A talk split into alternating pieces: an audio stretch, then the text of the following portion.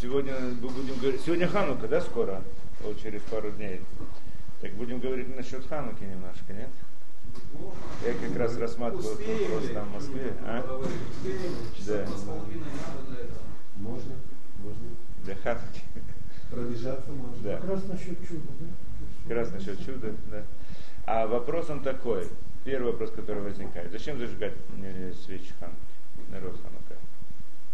Зачем их зажигать? Да? Вопрос. Напоминание чуда. Напоминание о чуде. Что значит напоминание? О восьми днях. Это имеется в виду такой праздник, когда мы вспоминаем, что было раньше, как 7 ноября, например, да? Нет, 7 ноября о победе, о том и так далее, да, или нет? В чем, в чем идея? Когда я зажигаю свечи, в чем здесь идея? Затумер, э, то есть, э, что мы говорим, что вот мы сейчас, было чудо, вопрос, в чем было чудо, это отдельный разговор, да, а, а, то, что мы зажигаем свечи, поскольку было чудо с маслом. На самом деле не чудо с маслом было основное чудо, это понятно. Да? Чудо с маслом было много раз в истории. И сказано про Илиша история в, в Танахе. Есть еще случаи, когда было чудо с маслом, что масло говорило больше, чем это, да? Это может быть, мы знаем Раби Ханина Бендуса, известная ситуация, да, что его, же- его дочь или жена, Дочь. дочь, по всей видимости, да, и перепутала и налила в субботние свечи вместо, да, вместо масла уксус. И это загорелось. Но мы же не празднуем это сегодня. Хотя это большое чудо было, непростое. Еще это горело ц- всю субботу. Видно, для него это не было чудо, я так понимаю, когда он зажег это дело. Да. Нет, для него не было чуда. Это надо объяснить. Мы сейчас не будем это объяснять. Действительно, надо объяснить, чем суть. Теперь, э, если так, получается, что действительно чудо основное в Ханука, как это сказано, э, было не в том, что загорелось масло. То есть то, что масло загорелось, это было проявление чуда, это был результат чуда. Это как бы, да, внешняя сторона чуда. А само чудо, по сути, это была победа еврейского народа над греками, то есть меньших над многими, да, то есть когда было мало, мало победили многих, чистые победили, как мы молитве говорим. Нечистых. Второй храм, да, был? Э, Это после разрушения, э, После? не, не, после разрушения первого храма, это было в серед- в середине второго храма. Во время- Храм там был. Да, да? был храм второго, во время второго храма. Что там, э, да, произошли все эти, как его, Митьявним, Митьявним, все эти, да, не буду говорить, не буду говорить, эллинизировано, не буду на сегодняшнее это, да, делать э, Аналогия. аналогию с сегодняшним миром. Но те люди, которые шли за... Ничего не изменилось? Да, ничего не изменилось. Но те люди, которые шли за современностью и за это, да, они привели к тому, чтобы греки, они в принципе привели к тому, что греки стали и вошли в Эрцисроль, и заставляли евреев, не давали им выполнять митцвот и так далее. Делали много проблем еврейскому народу. Не разрешали выполнять митцвот. То есть хотели, чтобы еврейский народ перестал быть, соблюдать еврейскую религию. То есть они хотели их да, против, э, на- да, чтобы был еврейский народ, но не было Торы, то, что они хотели. И сегодня тоже, и сегодня тоже есть. слова. Да, сегодня же тоже есть такие, которые идут там в Европу и прочее, эти, и приводят, значит, их на, на них, на евреев наговаривают там разные вещи и так далее. Да, это прям то же самое, та же самая ситуация, что-то удивительное. И они привели тогда этих греков, и тогда там была, была, э, да, была невыносимая жизнь для еврейского народа, им не разрешали быть евреями в принципе, да, следовать это, выполнять мецвод. И тогда, значит, восстали. Кто восстал? Небольшая группа маленькая, да, евреев, Религиозных фанатиков. рели- религиозных фанатиков таких, непонятных, да, фанатиков. Это прежде всего э, Матутьяу Йоханан Коэн Гадол, да, и его сыновья, пять сыновей у него было. И они, значит, подняли на войну, у них нет. Есть много историй интересных, хотите, я вам расскажу. Да, Это как бы факты, которые в Талмуде, это исторические. да это Есть несколько книг, есть. называется Мидраш. История Ханака, другой просто Ханака. Это известно также в книгах истории, Да, таких книги- вот, книги- в книги древних Маккабеев. историях разные там есть. Книги Макаби. Три основных книги, из которых как бы Книга подробно. Макабим есть, что это историческая книга, в принципе, да? И одна из историй тоже она разными путями рассказывается, но то, что была и ихняя дочь, дочь, э, сестра этих братьев, да, дочь этого, что тогда греч, греческий там э, наместник установил, что все, и которые выходят замуж, должны первую ночь прийти к нему, да, а невеста, да, это значит право первой ночи, это было у многих всех. А зачем они это делали? Для того, чтобы хотели ударить по святости еврейского народа. То есть они не хотели, чтобы выполняли субботу, соблюдали праздники, изучали Тору, и это тоже чистота еврейской семьи, значит они хотели ударить. Несколько постановлений там ставили, это надо, в принципе, то у нас мы обычно не занимаемся такими темами, но это, да, есть разные истории. С этим можно почитать в разных да, книжках, рассказывается много про это вещей, про это. И, а, значит, с ней была такая история, что она тоже должна была выйти замуж и пошла к этому, как бы царю, скажем, назовем, да, греческому, и напоила его молоком. Сыром. Чем? Сыром. Сыром. Сыром. И так далее, и вино, и, да, он опьянел, молоко. Ну, есть разные, разные варианты.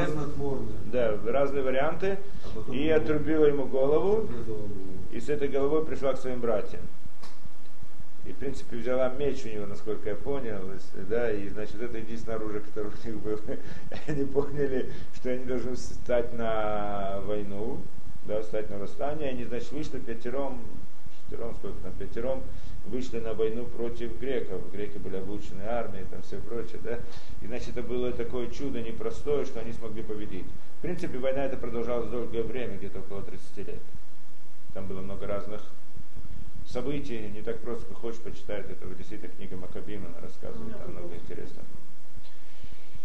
А, И в результате, когда они пришли в храм, так эта история, которая рассказывается в Талмуде, что там, значит, они освободили храм от греков, греки его осквернили, и тогда, значит, нашли только бочонок масла, это масло с печатью Коэн потому что э, да, ясно, что оно чистое, и только им можно зажигать свечи. И тогда зажгли свечи, но этого хватало только на один день. А новое масло мо- могло прийти только через 8 дней. Так это значит горело 8 дней, пока не появилось это. Да? Вот это вот бочонок масла, то, что хватало на один день, и это было чудо. Да? Но в принципе это чудо, оно проявление того чуда. Чудо основное это было победа, победа над э, врагами в результате того, что евреи пошли мессирут нефиш, то есть э, повели себя необычным путем, отдали свою жизнь во имя Творца, да? Пошли на смерть, в общем-то. Это было основное чудо. Надо понять, в чем это идея этого. Да? Понятно, в чем чудо было. Чудо не, а масло это был результат этого. То есть они, в принципе, что-то сделали духовной действительности своим поведением, что результат этого проявился в этом мире в горении масла. Есть много вопросов на масло, почему оно должно было гореть. В принципе, не должно было гореть, можно было зажигать нечистое масло, потому что большинство людей были нечистые. Если там по Алохе, в принципе, не обязательно, чтобы это, да, чтобы оно, э, да, там не было проблем. С точки зрения алхотической можно было там поладить. Э, Это было внутри храма было? Внутри это? храма. То есть есть э, с- э, минора в храме, которую надо заж- зажигать каждый день. И когда евреи вошли в это, они решили сразу же выполнить эту митцву. Зажечь. Что значит, что они не были... А Там храм- были греки, они осквернили все и не дали А, они это. выкинули их оттуда, силы вышли. Седер? То, э, значит, э, то теперь, а так почему же мы зажигаем свечи? В память об этом. Вопрос, что такое память? Что значит мы должны вспоминать о том, что было? Вспоминать просто, чтобы мы знали, историю учили. Ну, в школе можно учить, обучать там и так далее. Может быть, это. Ну, ясно, когда дают какой-то знак, праздник, тоже есть какой-то смысл, напоминает. Ну, это получается как 7 ноября приблизительно, нет? Или там как еще что-то. Да? Но, по всей видимости, не совсем так, что э, свечи, они являются, как это, да, э, напоминанием лидород, на поколениях. Да, На поколение. в поколениях. Что это значит, что память о свечах, она осталась в поколениях? Вот эту идею мы хотим разобрать сегодня, насколько это возможно. Хорошо? Так, чтобы было ясно. То, теперь э, Равдесер разбирает этот вопрос, так мы идем по порядку Равдесера, так пытаемся разобрать. То, прежде всего, он говорит интересную вещь, э, что да, что у человека есть э, э, человек, у человека есть два, две области или две формы постижения. Так? Да. Два уровня постижения, может быть, более правильно. Два уровня постижения окружающей действительности. Есть называется внешнее и внутреннее. Да? Ну, э, внешнее, то я рассмотрю только с определенной точки, которую я хочу рассмотреть, чтобы объяснить наш вопрос, но он рассматривает как нам глубже на это дело и больше с разных сторон. В любом случае, есть как бы внешний взгляд на мир. Что значит внешний взгляд на мир? Это то, что мы ощущаем, э, э, постигаем э, ощущениями. То есть человек видит разные вещи. Правильно? Человек видит разные вещи. И поскольку он видит разные вещи, то это, это в принципе, информация, которая попадает к нему через ощущения. Правильно? Это, в принципе, это первый этап, первый шаг, какая, как информация попадает в сознание человека. Да? Он видит, слышит, ощущает, да? И значит, это через пять ощущений получает информацию. Это внешний мир. Правильно? И вот это вот знание, которое он получает через вот этот вот внешний взгляд – он попадает человеку дальше внутрь человека, да, в его сознание. Куда оно попадает? Есть другой уровень восприятия человека, это уровень э, воображения, назовем это так. То есть в какой-то момент воображение, то есть в какой-то момент человек начинает, значит, человек сначала собирает информацию внешним взглядом, ощущениями, а потом оно у него запечатляется в его воображении. То есть он рисует э, воображение своим какой-то рисунок, какой-то план, какой-то чертеж, какая-то информация как-то отпечатывается в его воображении. Ассоциация. Это не просто ассоциация, ассоциация это может быть более эмоционально. А мы здесь не говорим о эмоциональном, говорим о том, что человек занимается исследованием, изучает что-либо, хочет понять что-либо. Например, простая вещь. Человек решает задачу по геометрии, правильно? Он смотрит на данные, смотрит это, все хорошо. Это информация, которую получил через ощущение. Потом он этот, э, эту ситуацию рисует у себя в воображении, то есть как, типа какой-то чертеж какой-то, да? Он представляет себе эту вещь, эту, эти данные, это, да, и пытается их понять, правильно? Так процесс мышления проходит у человека. Да, и пытается их понять. То есть понять решение, понять, почему так, почему так. Да? Так, в принципе, он относится к любому, к любому вопросу. Исследуя любой вопрос, он смотрит таким образом. То есть он смотрит на вещь, на какую-то информацию из ощущений, строит ее воображение, какой-то план, какую-то структуру, и там пытается понять суть этого, да?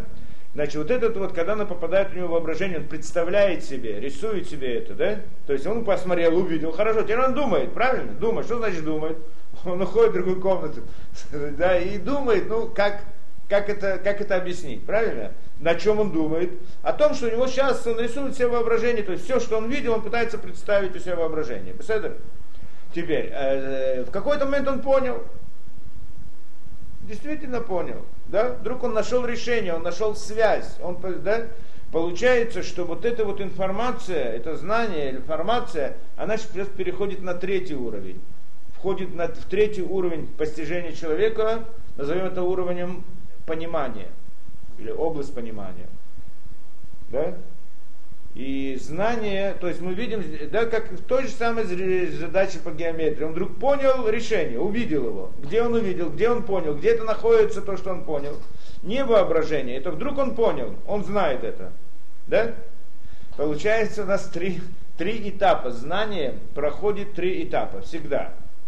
Может быть больше, но это то, что мы знаем. Да? Три этапа. Это сначала он видит внешний мир, это первый этап, да? Потом он пытается представить это внутри в своем сознании, в своем воображении, это второй этап. А потом понимает это, это переходит на область, в область понимания.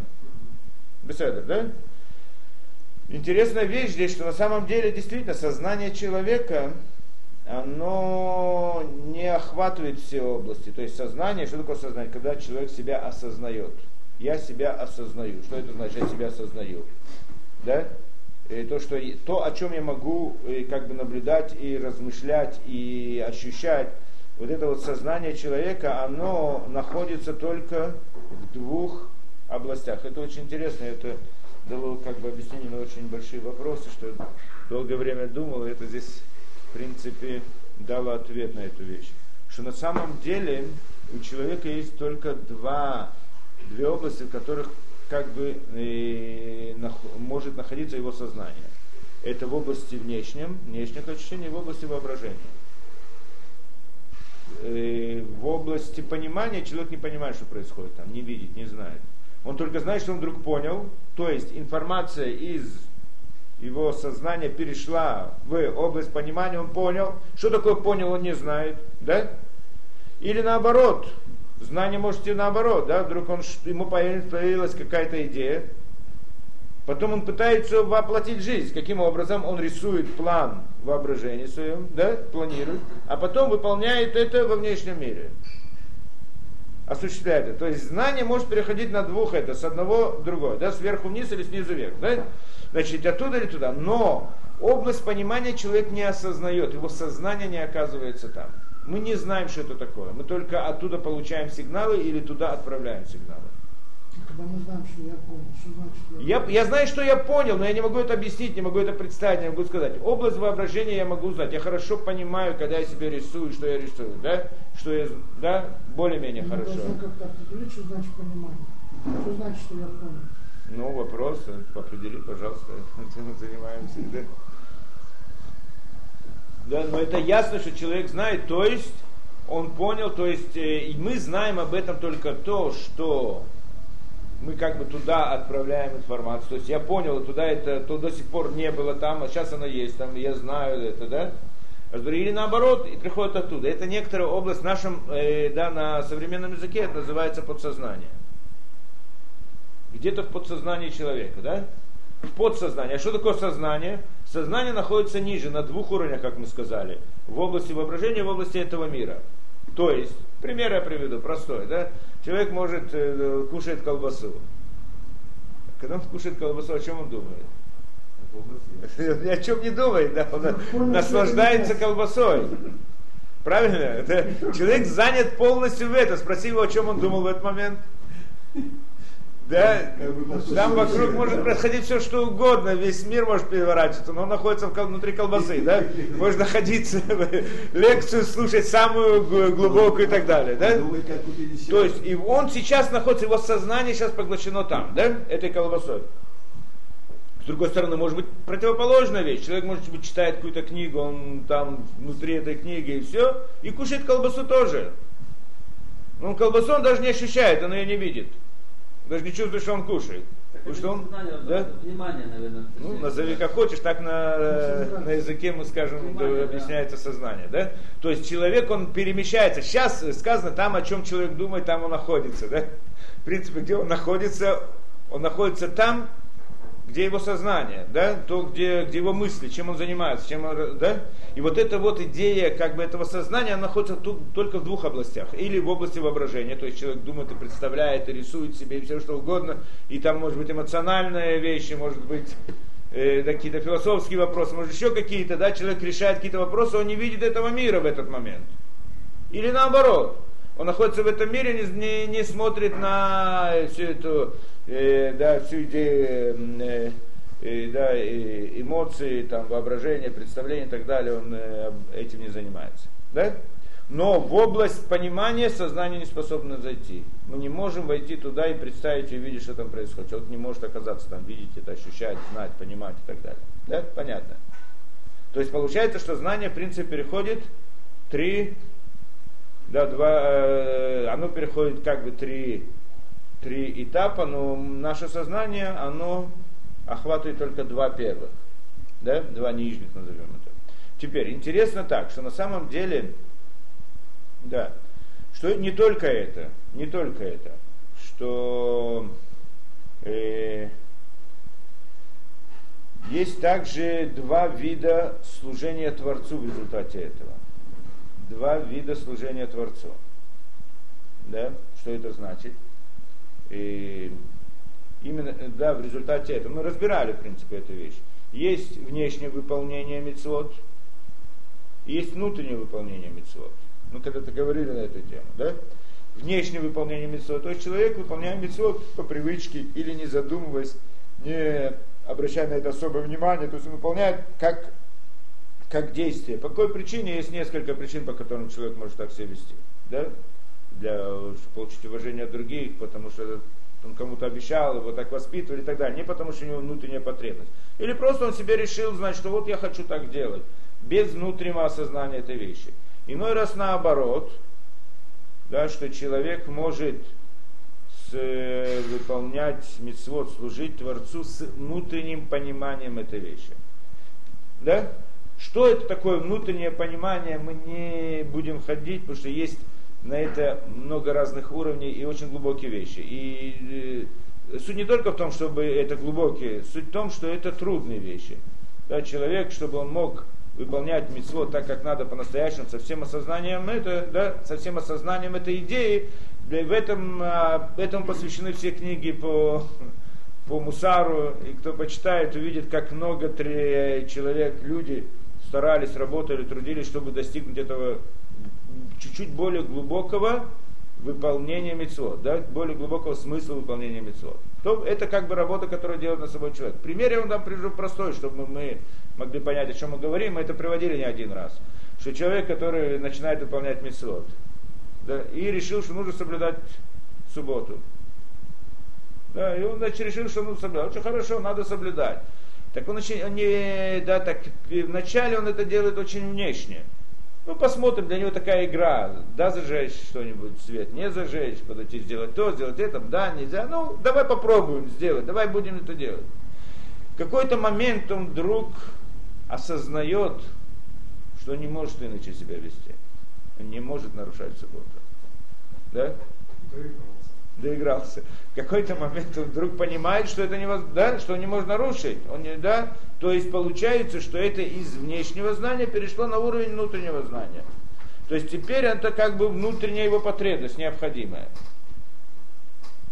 Да, он не может иначе себя вести, как человек не может, да, любой еврей, который да, соблюдает эту субботу, выполняет митцвот, он не может нарушить субботу, скажем, у нас. Это не вопрос выбора или там я не знаю, решения и так далее. Да? Есть другие вещи, которые, над которыми у человека есть вопрос, выбор, да, делать это или не делать. Но насчет этого нет выбора. Съесть свинью, у кого-то есть вопрос, есть или не есть, да, нет вопроса вообще. Но когда человек начинает соблюдать, и когда это, для него это вопрос. И какой-то момент он решает, решение его чисто механическое такое, да, значит, давай я сделаю себя это, да, давай я попытаюсь. То есть он, он пользуется разумом для того, чтобы выполнять митцвот. Через некоторое время это знание из разума переходит в подсознание. Становится его внутренней необходимостью. Да?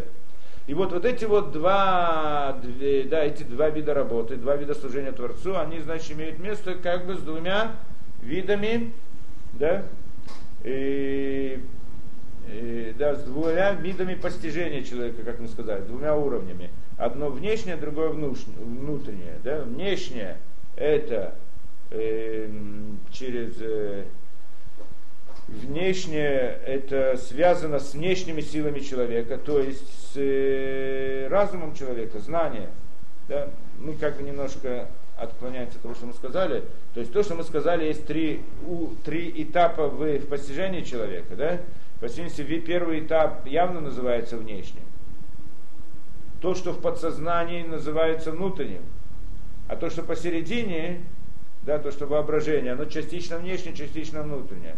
В каком-то смысле это связано с телесными вещами, поэтому несколько, несколько внешнее, с другой стороны это немножко внутреннее. Да, но мы, в общем-то, здесь говорим так, что есть два, два вида работы, два вида постижения, внутреннее и внешнее. В этом смысле, по всей видимости, вот область воображения мы тоже относим к внешнему. Что там это место, где работает разум, где мы что-то можем сделать, где наши, да, э, можем что-то решить, а внутреннее это там, где находится подсознание. Бецедр область понимания. Да, на шурох нашама. В принципе, так оно работает. То теперь, и получается так, что человек, у человека есть также внутренние и внешние силы. Внешние силы, это, ну я не говорю о физических силах, которыми он пользуется, а разум. Разум относится к внешним силам. Что значит разум? Да, что человек решил, понял, и да, делает разные действия. Он может делать разные действия благодаря тому, что он так решил. Да? без внутреннего постижения, без внутреннего понимания, без внутреннего стремления к этому. Да, он может себя заставить решить так-то и так-то. С другой стороны, есть качество человека, находится внутри человека. Да? Разные позывы, внутренние позывы человека, которыми человек не властен, не подвластен. Да, человек иной раз может, за, за, я знаю что, да, эмоциональность, как бы, да, это, это, в принципе, качество человека, называется медот, который находится внутри человека. Человек часто не знает, как он себя поведет, какие силы внутренние его толкнут к тому или другому действию. Да? Примеры этого я не знаю. Можно привести, в принципе. И, так, э, да, я знаю, разные желания человека, хорошие или плохие, находятся внутри человека и вызывают его к поведению, несмотря на иной раз против его разума. Разум не всегда властен над этими внутренними силами, наоборот. Иной раз человек решил и хочет делать так-то и так-то, но внутренние силы ему не дают желание, подсознательной силы, в общем-то, все эти качества, да, силы из подсознания толкают его на различные поступки. Да? Всем известно, что это такое. Так это, это как бы внутренняя сила. Теперь идея заключается в том, идея служения Творцу заключается в том, и обязанность человека, чтобы, и, чтобы знание о выполнении мецвод, которое он изучает, которое он получает через внешнее знание, как он знает, что нужно выполнять мецвод, делать хорошие вещи, поступки и так далее. Откуда он это знает? Учит это в Торе. Да? То есть постигает это разумом. Это, в принципе, внешнее знание. Когда он прочитал, что он нужно выполнять ту-то или другую мицу, у него нет внутренней потребности к этому. Да? Не находится у него в подсознании. Работа человека в служении Творцу заключается в том, чтобы знание это внешнее, которое он получил путем да, разума, постижения, чтобы оно вошло внутрь его подсознания и стали его внутренним. На примере того, как мы сказали с субботой, что вначале он выполнял это внешне, да, только так себе решил, путем да, разумом заставлял себя выполнять, а в какой-то момент это стало его внутренней потребностью. То есть оно как бы перешло извне внутрь. Да? Как, э, как работает этот переход, каким образом происходит это? как вдруг может произойти такая вещь, что человек решил, да, э, как человек может ввести какое-то понятие внутрь своего подсознания? В принципе, не может. Мы с подсознанием не знаем ничего. Мы только знаем, что оно, да, оно нам посылает сигнал, или может у нас посылает сигнал. Но как это может войти туда внутрь? Как мы можем это заставить? Как, другими словами, как мы можем заставить себя быть религиозным евреем по-настоящему. Ладно, я прочитал это в Торе, что надо быть верить Творца, надо бояться Бога, надо выполнять митцвот, да, с э, осмыслением вещи, да, глубоко, э, да, из сердца, назовем так, да, внутренне, а выполнять митцвот очень хорошо. Я хочу, ну так что, как я могу это сделать? Я это прочитал, я это знаю. Но каким образом вдруг это войдет внутрь моего сознания. То есть, в принципе, это должно пойти в подсознание. В принципе, человек должен служить Творцу, потому что это его внутренняя потребность, где-то там в подсознании его толкает. Да? Как некоторые вещи, которые есть у каждого еврея, который выполняет митцвот. Как скажем, кушать не кошерно. Это человек не может не кушать, кушать не кошерно, да? Находится на, на уровне его подсознания. Делать разные вещи. Есть другие вещи, которые он может делать без проблем, да? Вещи такие, вещи такие. У каждого человека есть свои проблемы. Да? Так вопрос, значит, работа заключается, еврея заключается в том, чтобы вот это знание, которое он получает в Торе через разум, через внешнее знание, оказалось у него в его подсознании. Это значит работа. Каким образом это происходит? На самом деле это не так просто.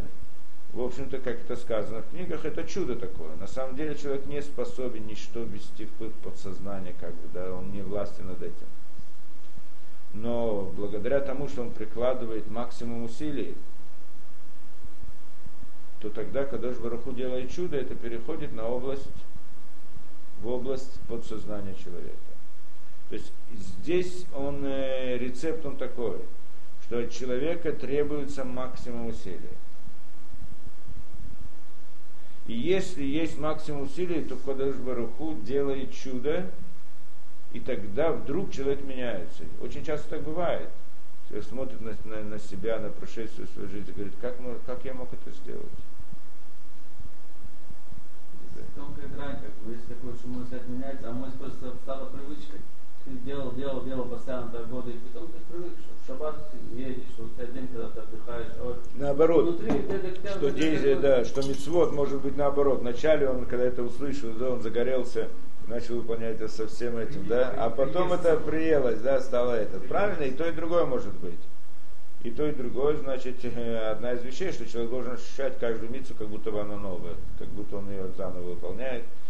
И, и, и то, и другое, это две стороны внешнего знания, внешнего действия, да? Что человек либо он по привычке это выполняет, либо он еще никогда это не делал, и он только так это делает как бы первый раз для интереса. Да?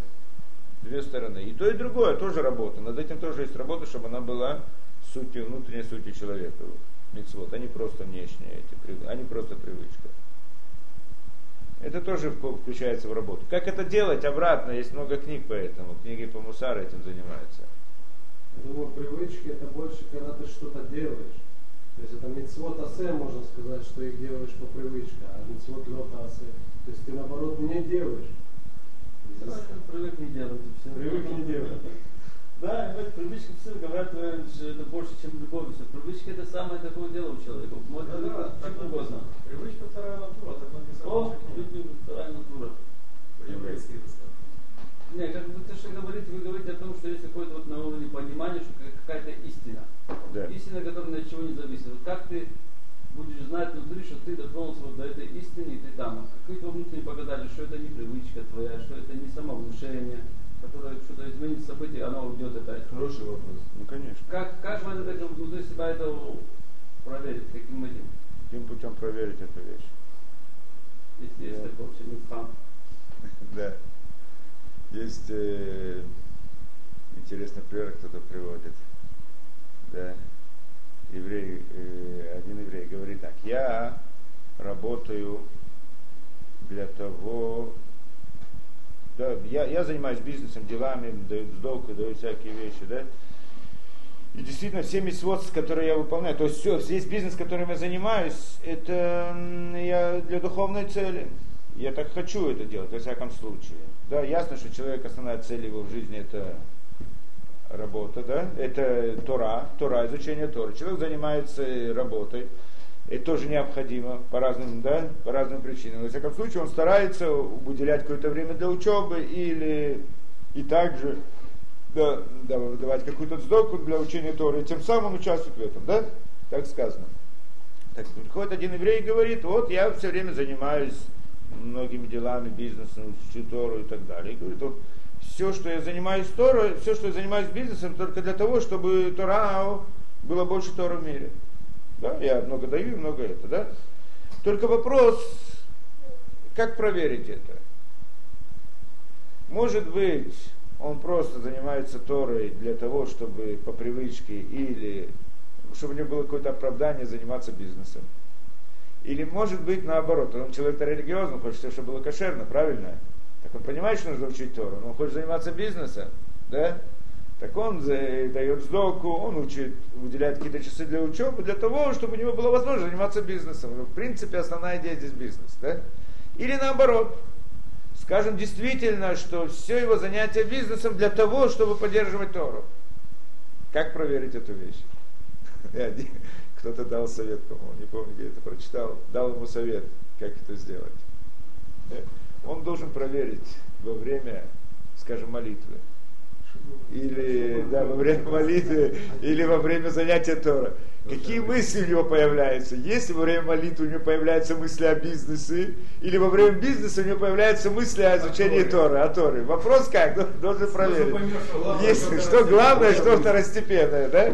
Что, Ставишь наоборот, ты проверяешь, правильно? проверяешь, да? Проверяешь, что, что главное здесь, да? Что Потому если... что, в принципе, человек всегда думает о, чем-то таком. то, что важно, об этом он думает, нет сомнения. Даже когда он просыпается с утра, первый же ой, что я там сделал, что не сделал. То, что важно, человек об этом думает всегда, да? Это, это первое, то, что появляется у него мысли. То, Теперь, если это так, так это значит можно проверить. Здесь тоже можно проверить, что главное у человека. Это привычка или это, да? Мы здесь должны еще одну вещь сказать. Мы как бы говорим о самом простом уровне служения Творца от всего сердца. От всего сердца это можно увидеть, если это от всего сердца или по привычке. Человек может увидеть внутри себя это, да? Но, но, но мы говорим, когда говорим от всего сердца, мы имеем в виду самый простой уровень. Мы не говорим о вещах, которые очень большие евреи доходят до этого. Это, это выполнение митцво с разными, есть разные идеи, каванот, намерения, в разных сложных книгах написано разные сложные вещи. Да? Мы об этом не говорим, там как бы другая сторона. Да, может быть даже не другая сторона, там тоже есть две стороны. В любом случае, это, это, мы говорим как бы о простой вещи. Служение Творцу от всего сердца, по-простому, без всяких сложных да, вещей. И это тоже можно определить, если это в, э, от, от, от всего сердца или, или это внешнее или внутреннее действие. Без этого в каком-то смысле. Немножко. В всяком случае, нам понятно, о чем мы говорим, да? Беседа. В любом случае, получается так. Мы хотели объяснить здесь к Хануке подвинуться э, э, да, в каком-то смысле, да? Теперь, э, происходит так. Так мы сказали, значит, это знание, информация, она проходит три этапа, да? Через внешнее знание, то есть ощущение, то, что мы видим этот мир, попадает в область воображения, да, человек рисует себе что-то внутри это, а потом переходит на, в область понимания, что там сознание человека не доходит. В область понимания мы только знаем, что туда это уходит, и оттуда это приходит, туда уходит сигнал, и оттуда получаю. Да, я решил задачу, я понял, сигнал получился там. Или наоборот, мне пришла какая-то идея, я сейчас хочу ее осуществить. Я сначала рисую это в своем воображении, а потом представляю, да, осуществляю это и э, во внешнем мире. Теперь, в принципе, интересная вещь. Да, ты говоришь, что это связано с тремя понятиями, нефиш, рух, нишама. В принципе, действительно так. Нефиш это связано с внешними знаниями, и рух это, мы говорили, рух это связано с, эмо, с эмо, эмоциональной стороной человека, да, с качествами человека. В принципе, это сам человек, да, рух. Так э, рух это относится к, э, да, это воображение, область воображения в этом смысле. А нишама это как бы разум. Разум это понимание, область понимания.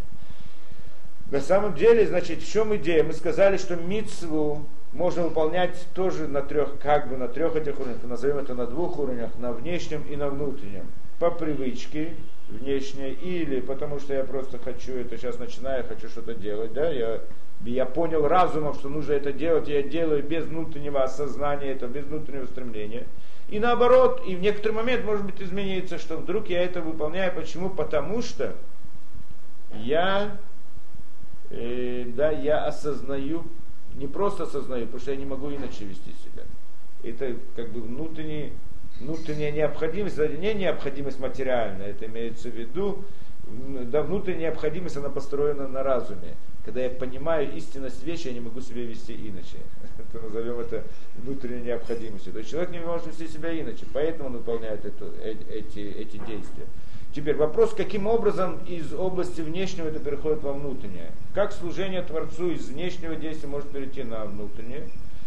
Этим вопросом мы сегодня, в принципе, хотим заняться, да, и дальше. Но мы дальше рассмотрим-то больше.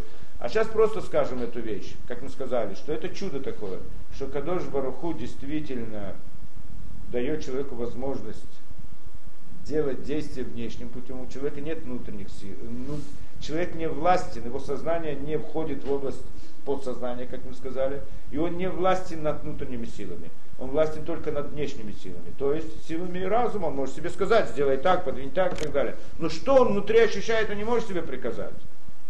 Как же можно его заставить ему приказать, чтобы он ощущал внутри то, что он не может, не властен над этим? На это Кадыш Бараху ему дает такой путь, что прикладывая во внешнем мире максимум усилий, если он будет выполнять мецвод на максимальном, э, да, э, с максимальными стараниями, прилагать максимум усилий, прилагать максимум усилий, стараться, это то, что Творец ему дал, возможность да, внешних сил. Старайся сколько можно. Мецвод надо выполнять со всем усердием, со всем... А, ну так что? когда человек дойдет до максимума в своем служении Творцу, то тогда это, это знание или эта идея, это понятие, это митцы, она входит у него на внутренний уровень, на, внутренний, на уровень подсознания тоже. Да, так обещано, и так мы действительно видели не один раз в жизни. Мы рассмотрим еще этот вопрос. Хорошо, дальше. Теперь мы хотим немножко здесь объяснить Хануку. Получается так, интересная вещь здесь, что таким образом, в общем-то, знание, сознание, мы, когда нас, не, нас не интересуют знания разные, там, я не знаю, в науке или в чем-то, да, мы говорим про знания, но не это нас интересует, а именно знание вы осознание мецвод да, выполнение духовной вещи, потому что это, в принципе, настоящее знание, настоящее постижение духовности. И оно, значит, может перейти, мы сказали, из внешнего во внутреннее. Да? Человек может добиться, что его внешнее осознание важности Торы и Митцвот может оказаться его внутренним осознанием. До сколько? Насколько внутренним? Как мы сказали, в подсознании, да, это входит в область понимания, подсознания. Есть другая область еще, которую мы не знаем, что она находится в подсознании и подсознании да, то есть глубже еще. Да, а у того подсознания есть тоже подсознание. И так далее. И это, в принципе, идет очень-очень, да, много раз. Да, типа такого. Так что, э, чтобы каждый раз перейти на следующий уровень подсознания, это требуются большие усилия и особая самоотверженность человека здесь при выполнении митцвот. Когда человек с чем с большей самоотверженностью и да, и, и с большей как бы силой, внутренней силой, с большими стараниями человек прикладывает здесь служение Творцу, выполнение митцвот, то эта идея его, осознание этой митцвы, этой духовности этой митцвы переходит из подсознания в подсознание и так далее. И когда она доходит до некоторой точки, есть некоторая точка в подсознании, куда она доходит, что там объединяются все души еврейского народа. Не, это внутри подсознания человека, да, мы скажем. Э, да, в духовности человека, да, поскольку мы говорим, подсознание это, как сказать, нишама, у нишама есть своя нишама, у то есть еще своя нишама, да, душа у души и так далее, что где-то есть душа у души, а у души есть еще душа, и там где-то все эти души объединяются, доходят до некоторой точки, что души всего еврейского народа сходятся там. Если войти подсознание, подсознание, в конце концов приходим к некоторой точке, там все души еврейского народа да, ну, объединяются. Да, может быть. Может быть, да. Получается интересная вещь, что если человек делает здесь действие, служение Творцу на очень высоком уровне, что мы должны понять, что это такое, да, то тогда его воздействие оказывается на, очень глубоко в подсознании, в подсознании, в подсознании. И если она доходит до точки там, где объединяются все души еврейского народа, то это становится с этого момента не только обладанием его, а также обладание всего еврейского народа. То есть не является личным его только как бы качеством, которое он достиг. Это то, что он достиг своими действиями, правильно? Но это в этот момент перестает быть только его, а становится как достоянием, достоянием всего, всего еврейского народа. С одной стороны, а с другой стороны, там прекращает на него влиять время. Это не только касается его, не только в этом времени, а на все время, постоянно всегда. То есть это становится достоянием таким, которое остается навсегда в еврейском народе. И каждый еврей, который да, захочет углубиться в своем внутреннем постижении мира и тоже для этого приложит соответствующие усилия, и он может достигнуть как бы этой точки, он может получить оттуда. Или не просто получить, скажем не так, не будем ходить в это. Явно это влияет на каждого еврея тоже. То есть получается, где-то внутри, в глубине души его, у каждого еврея есть вот эта вот идея, которая была достигнута каким-то одним человеком при выполнении какой-то миссии. Да, существует такая. И вот здесь идея свечей Нерод Хануки, свечей Хануки, что э, Макабим, то, что они сделали, они в принципе, да, они как бы утвердили вот эту вот веру в Творца, когда восстали против греков, настолько сильно внутри своей души, внутри самих себя, настолько сильно, что это дошло до этой самой точки, где все э, еврейский народ объединяется. где все- объединяются все души еврейского народа. И именно тогда они, да и поэтому это стало влиять на весь еврейский народ. Да, и поэтому мы говорим, что здесь есть память на поколение. То есть то, что мы зажигаем свечи, это не просто вспоминание о том, как 7 ноября, да, там что были разные войны, было и так далее, были чудеса и так далее. Это не вспоминание.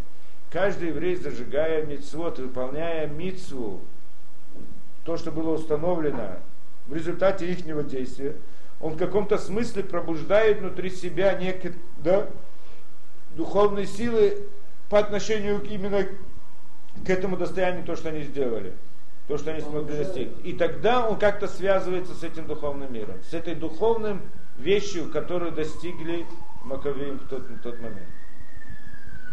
Здесь в этом что-то такое на уровне мистики. То есть вот мы живем... Не- как не обычно, на уровне живем в этом, ми- А помимо нашего желания этого, есть какая-то тонкие какие-то энергии, которые нас связывают с историей. с Ну, можно назвать так, можно назвать так, вся, все Это- еврейство связано с понятием Как бы мистики. в обычном этом наверное, не укладывается, как это может. Да, но в люб- да, так объясняет в принципе Равдеслер, что вот эта вот идея, что человек достиг, да, что они пошли на, они в общем-то в своей вере в Творца, то есть в своем вот этом поступке, что они пошли на смерть во имя Творца, сделали действие, которое невозможно было сделать по-обычному, то есть они как бы сделали чудо своем действии, их действие было неестественное. В результате произошло вот это вот изменение, что это стало достоянием всего народа. И, и, и это привело со своей стороны к чуду хану, к чуду свечей, чуду масла, что это как бы внешнее проявление этого чуда, то, что они сделали. А настоящий смысл этого чуда в том, что произошло, изменение в сути еврейского народа. Что еврейский народ внутри своей души все они получили вот это достояние, что у них есть эта возможность идти и отдать свою жизнь во имя Творца, в простом смысле. Вот это вот качество как бы в некотором смысле вошло во все души еврейского народа. Я бы назвал бы это кфиадатит. Я бы назвал кфиадатит, нет? Ну, евре... да, религиозное засилие, да, да. Эти, значит, через, э, через э, газеты все это делают, да, через, а евреи, значит, делают, через, заставляют всех это. Ну, да, в любом случае, это что-то пробуждается в еврейском народе, в каждой, в душе каждого еврейского народа, да? Если вот так цадиким делают тикун народ, да? То есть когда держат Может быть, может быть. Как бы это я не хочу здесь говорить, потому что не очень знаю, как это работает, но вот все, по всей видимости, да, Ну, вот идея, что они, когда они своем служении до качества всего народа, они делают это они влияют на весь народ. Нет сомнений. Человек, который делает такое действие. Только мы должны понять суть этого действия. Беседер, это то, что мы сейчас хотим разобрать. Да, в каком-то смысле понятно. Эм, Так получается, это вся неделя, это как неделя, это зикарон для зикарон для говорим. Не, я не это не спрашиваю. Это называется зикарон. Зикарон – память на поколение. Эта идея осталась во всех поколениях, в каждом, во всем еврейском народе. И установили мицвод для того, не для того, чтобы просто вспомнить о том, что было. Мицву зажигания свечей – это когда человек выполняет эту мицву, то есть то, что они делают, то, что было установлено, как бы пробуждается по отношению к этой идее. И тем самым, что как-то может к ней Я присоединиться. спрашиваю, когда вот мы на уроке были э, утром на Хумаше, так э, э, Раф, э, Раф Румлин сказал, что вообще в нашем сознании как бы Ханука это праздник, правильно? Да. Он сказал, это не праздник, это вообще не праздник. Это именно вот то, что сейчас вы сказали, Гарон, Дурот, и Да, так далее. да. Это Не, именно у, не и- и- у евреев нет праздников вообще. Что слово праздник от слова праздновать. Да, Праздновать, да, да, да, просто. В мире так праздник. принято, что праздники для чего? Человек работает много времени, ему нужно какое-то расслабиться, ему нужно разгрузить, разгрузить там разные давления. Да, и да, это все значит сбросить и так далее, да, это значит Да, занимается. да, да. А у евреев же это не так, что если он хочет отдохнуть, ему нужно расслабиться, то должен сделать это до праздника, после праздника, но не в момент праздника. Все, каждый праздник это некоторая работа. Определенная работа, это непростая. Йома Кипурим, это легко Сукот это легко, Роша Шана это легко, это может, да, не, не просто. Песах вообще нечего Песах это- Каждая вещь, это сложно, это, это просто трудно. Кроме того, всей духовного, всего духовного, духовной нагрузки, есть просто физическая. в каждой, в каждой вещи. Не, не так просто совсем. Это работа. Это работа, это не это, да, это праздники. Делает на... А, Цугнет памятом э, масле. Ну, как бы жарится в масле, что там чудо было с маслом, Масло. поэтому делают это. Масле да. Это обычай не так принципиально. То мы хотим перейти дальше, да, хорошо? То